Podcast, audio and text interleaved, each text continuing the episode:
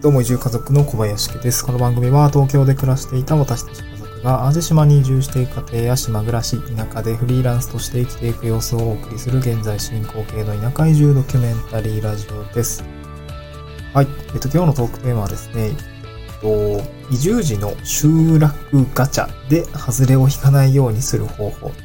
というような内容でお送りをしていきたいと思います。はい。えっと、集落ガチャってなんかえー、キーワード使ってますけれども、まあ、その内容からですね、ちょっと説明をしたいかなと思います。まあ、えー、っとですね、まあ、前回、前々回ぐらいですかね、えっと、まあ、淡路島に移住をしてきている同年代との会話の中で、あの、私が思ったことを、ちょっとまあ、前回、前々回と話をしてるんですけれども、まあ、今回もね、あの、この集落ガチャっていうキーワードについて、まあ、外れをね、引かないようにする方法っていうことで、あの、うんと、まあ、いろいろ意見が飛び交ったので、まあ、ちょっと私の方で、あの、ちょっと要約をしてお話をしていきたいかなと思います。はい。で、まあ、集落ガチャって何かっていうと、まあ、あの、ガチャガチャあると思うんですよね。普通にあの、スーパーとか、まあ、最近なんかこう、小銭を、えー、まあ、海外旅行者の方が、こう、帰る前に、こう、その国の外貨をですね、あの、使い切れるようには空港にもなんかガチャが置いてあったりとかするとかよく聞いたりするんですけど、まあちょっとあの、ガチャガチャの話はあの、あんまり 深くは話さないですけど、まああの、ガチャガチャってやったことはあると思うんですね。こう中身がわからないけど、こうなんかこう、お金を入れて、こう、まあアイテムみたいのをまあゲットする。あの、まあ、ゆ、ゆ、なんだ、娯楽なんですかね、あれは。まあガチャガチャってあると思うんですけど、あの、ポイントとしては中身がわかんないっていうことですよね。これでなんか外れを、まあ当たりが出ると嬉しいし、外れが出るとは、なんかもう一回みたいな感じになると思うんですけど、こう移住の時って、その、最終的には、例えばですけど、47都道府県の中の、まあ、さらに今市町村って1700ぐらいあるんですけども、そのさらにその市町村の1700の中の、こう、まあ、例えば市であれば、どっかの地区みたいなところですごい、あの、たくさんある中で、あの、どこかの、まあ、行き着く場所が必ずあるんですね、移住の場合って。その地区とか集落っていう単位で、まあ、そこがですね、まあ、あの、まあ、言ってみればガチャみたいな感じで、なんかこう、当たりのところもあれば、やっぱり外れのとこもあるっていうのが、あの、実態だと思います。まあ、よくその、田舎で、田舎に移住したけど、めちゃくちゃ村八分にされたとかね。まあ、その人は何やったんだっていう話はある、あれど、まあその、うん、なんていうんですかね、あの、その人が、まあな、なかなか問題を感じていて、まあ、結局馴染めなかったっていう状態があり得る。まあ、そういう状況は、まあ、結局人次第だと思うんですけどね。挨拶できてないじゃんとか、えっと、なんかこう、ゴミ出しのルール守ってないじゃんとかで、こう攻め立てられ、移住者として攻め立てられてしまったっていうケースが、まあ、当然中にはあると思うし、まあそもそもその、えっと、閉鎖的すぎてちょっと馴染めなかったっていう、まあそれは人と集落それぞれに問題があったりすると思うんですけど、まあ、そもそもその集落自体に、まあ当たりってあると思うんですよね。はい。で私が来たところは、うんとまあ人が少ない限界集落っていうところもあって、もう本当にね、本当にみんな喜んでくれてるんですね。なんかそういう話もまあ引いたりするでしょうし、なんかちょっとなんかやばいところに来てしまったかもしれないみたいな、もう撤退だみたいなっていうブログを発信をしてる方もいたりとかね、結構やっぱりね、集落にもいい悪いっていうのがやっぱどうしてもあります。まあ会社にもね、いい会社悪い会社があるように、人が集まる場所には、まあ人間関係とかってね、まあ、いい関係とか悪い関係とか、そういう風になってしまいがちみたいな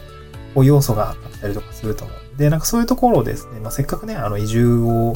何らかこう目的があったりとか、今の人生を肯定させたいって思って移住をすると思うんで、なんかそういうとこで、あの、まあ、変にね、外れを引かないように、え、すると、まあ、コロコロコロっとこうね、人生好転していくっていうところがあるかなと思うので、まあ、今回はね、あの、集落のガチャで外れを引かない方法っていうところで、あの、ちょっと飛び交って意見を話していきたいと思います。もうちょっと5分使っちゃってるんですけど、まあ、ポイントはね、3つぐらいあって、えっと、まず一つが移住先のエリアの集落が移住者を好意的に捉えてるかっていうところが重要ですっていうところですね。で、もう一つが、うんまあ、これは引かないようにする見極めポイントとして話すんですけれども、まあ、移住した先輩がいるかっと、対外的な情報を入手できるかっていうところのこの2点ですね。ま、こちらが見極めポイントになっています。はい。で、一番最初にその話したこの移住先のエリアですね、の集落が移住者を好意的に捉えているかっていうところがかなり重要ですっていう話なんですけども、まあ、これって結局その、移住先で、えー、まあ、移住先の良し悪しですね。何が決まるか、あの、何が決まるかっていうと、ま、移住先ですね。あの、移住して終わりじゃないと思うんです。結局その、そこで定住できるかっていうところがやっぱり大事だと思います。まあ、移住の先にはやっぱり定住があると思うんですね。移住して、えそれが何年か続くとやっぱり定住になっていくと思います。で、やっぱり地方自治体の方については、あの、やっぱり移住してきてもらったら、やっぱ長年そこで住んでほしいんですよね。定住してほしいっていうところがあります。で、定住できるかどうかは、やっぱりその、なんていうんですか、こでの居心地だったりとか、あの、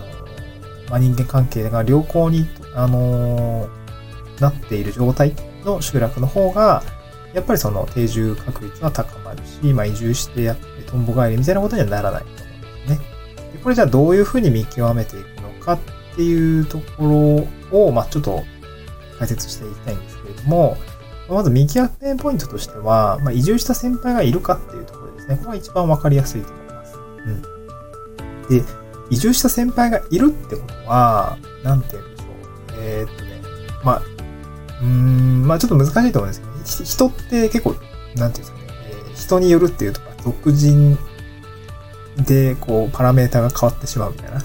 そういうことでた、た、すごいよくあると思うんです。まあ、すごい極端に言うと、すごい明るくて、すごい社交的な人だから、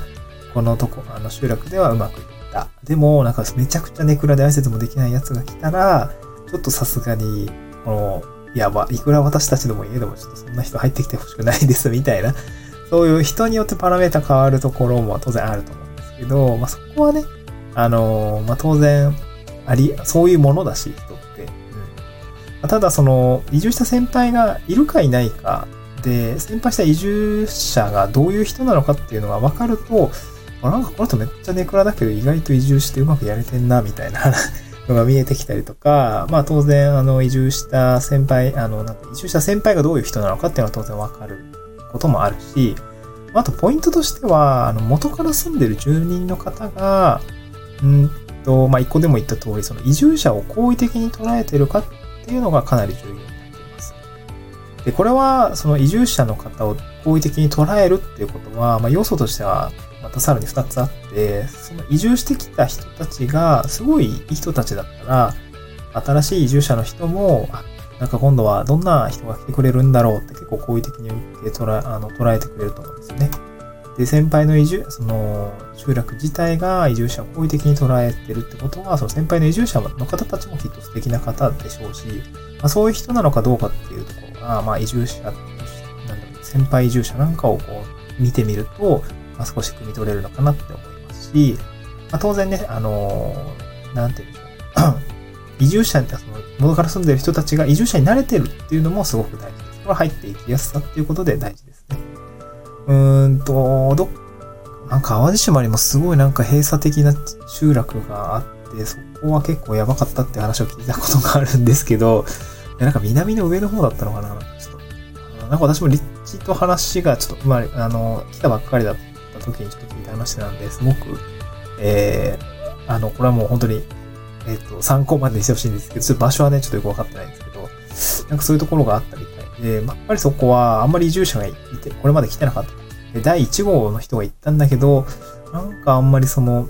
うまくコミュニケーションが取れなくてっていう話があったんですね。で、まあやっぱりその、当然ね、移住し移住してきた人が少ないと、まあなんか移住者って、なまあ、どんな人間が来るんだみたいなこんなところにって思ったりすると思うんですよ。なんか、高知県の YouTube に高知県の移住のね、あの CM だったか、なんか地方移住甘くないよみたいな、宇宙人の YouTube の、宇宙人にのように見えているんだよ、移住者は、みたいな。なんかそういうようなね、すごい、えーセンセーショナルな、こう、まあでも、ただ本質はすごい捉えてる、まあ、YouTube 動画があるんで、まあこれちょっと概要欄にちょっと貼っておきましょうかね。そういう感じでなんか、